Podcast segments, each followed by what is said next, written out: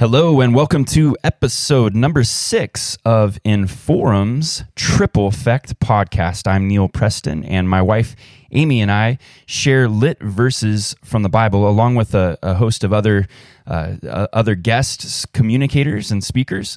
And the purpose of this podcast is that you would be encouraged through words that come from Scripture and that you would find words that would actually bring life to you. We call that a triple effect transformation. Triple effect stands for effect, or if I over enunciate, a effect, meaning it is the activating cause that brings about a result in your life, which is also known as the E effect. And that effect is energy that shows up when you have been activated by God's word and causes you to go out and infect those around you with the good news that you've received from Scripture. Today, the title of this lit word is Because of You. Because of You. So often in our society, this day and age, we have people who do not take personal responsibility for their actions. And what they end up saying is they look around and they point fingers and they say, Well, it's because of you that my life is in shambles. And it's because of you that our country is in shambles. And the context of the verses that we're going to look at today actually push back on that reality of the blame game. We are to be people who take personal responsibility and not blame everyone else for our current reality. Although, absolutely true, sometimes things do happen, and sometimes it is because of others that we are in predicaments or we are in circumstances. The choices of others do affect our lives. But the purpose behind this lit word and these verses is that each one of us would begin to take personal responsibility for what it is that we have control over in our lives. So, we're going to look at a book. It's a small book in the minor prophets of Scripture in the Old Testament. The book is called Haggai. And this is just two simple chapters of scripture, but they pack an incredible punch and, uh, and give a very clear direction for our lives. We're going to focus on a couple of verses and really the overarching idea of this book. The book of Haggai, verse or chapter 1, verse 10 says this Because of you, and I want to clearly say that again, this is our title, because of you the sky has withheld its dew. And because of you, the earth has withheld its produce. So, the idea of produce and the idea of dew is, in some sense, the idea of blessing. It's the idea of provision.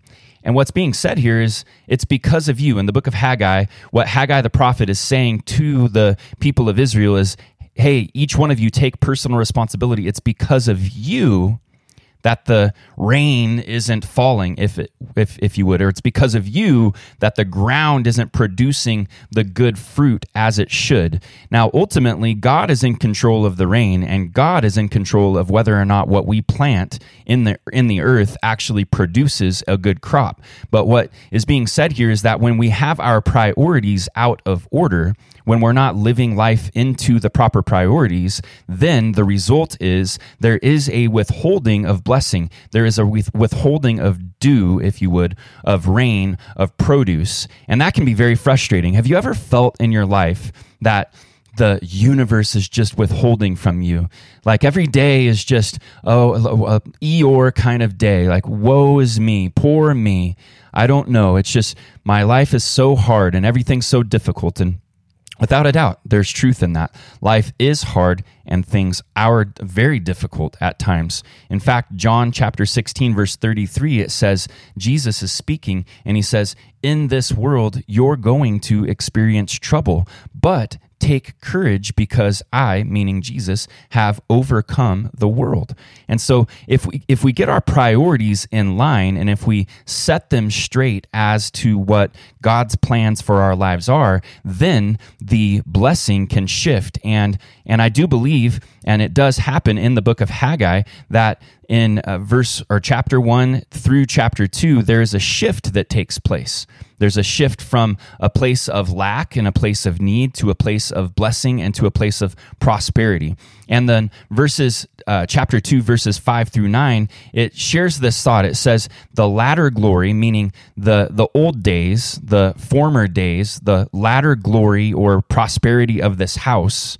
And that house could refer to physical territory could refer to a home. I like to think of it in regard to our lives. You know, the the old things that you've experienced in your life, the latter glory in your life. Well, the the new will be better than the old is what the scripture is saying. And the new is going to be a place of peace.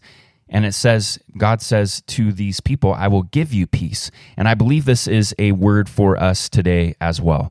So, because of you, and you have to take personal responsibility. What elements or aspects of your life are disjointed, out of place, not working, frustrated, lacking? And then take the personal responsibility and say, well, what how is it that I am to blame here? How is it that I need to make adjustments in order to see blessing show back up in my life? So the thought breakdown for today is you have an impact on what is and isn't happening in the world and in your life. And with things broken all around us, with a broken world all around us, it is critical that we focus on what's most important. And when we do so, things will actually change. Sometimes lack or a withholding of blessing is a good thing. Because when blessing's showing up but we're not on the right path then we might choose to stay on the path because well blessing happens to be there but it might be the wrong road. So one of the greatest things that God can do for us is he can withhold blessing or he can make life challenging frustrating even miserable or painful. And those things can actually cause you to decide you know what? I've had enough. I'm going change. I'm going to move in a new direction. I'm going to trust God in a greater way. I'm going to put my focus and my trust in Him and not in money, my trust in Him and not in my spouse, my trust in Him and not in my talent, my trust in Him and not in the things that I have. It's not a matter of my effort as to whether or not things are going to work out great in my life. It's more a matter of who I am trusting in and who I am following and what plan I'm living my life according to than it is making my own way or finding my own path. We believe that God has good plans for our future and that He is the master with a capital M that has a master plan. And you and I need to take personal responsibility and recognize that when I shift my focus and move with the master's plan, I put my priorities straight, then blessing can show up. But one way or another, we will walk in peace, and that is the thing that has to be protected. So, this is what I believe the Spirit's saying to you today, to us today. Do not underestimate your importance. Don't minimize your importance to the Master's plan. Many things do and do not happen because of you. You are my vessel and a vessel is the carrying agent. You can be a vessel of dysfunction or you can be a vessel of peace. You can be a vessel that is carrying the things of this world or you can be carrying the things of another world. I have chosen you to fill you and to flow through you. Therefore, because of you and what you choose, change will or change will not happen. And this is what I believe we have to do about that. Today, we need to take these words to heart and allow them to redefine the direction and focus of our lives and take seriously the responsibility and not act as if everything is just simply by chance. You have a responsibility, and it's because of you whether or not your life will walk in blessing or not. And yes, that blessing always starts from the blessing that comes from above, but you have a responsibility to walk in it and to live your life through it. And today, I am grateful for the responsibility. And that's what it is. I have a responsibility to my family. I have a responsibility to our businesses. I have a responsibility to our community in order to live as an agent of blessing. Here's the tracker questions for you today.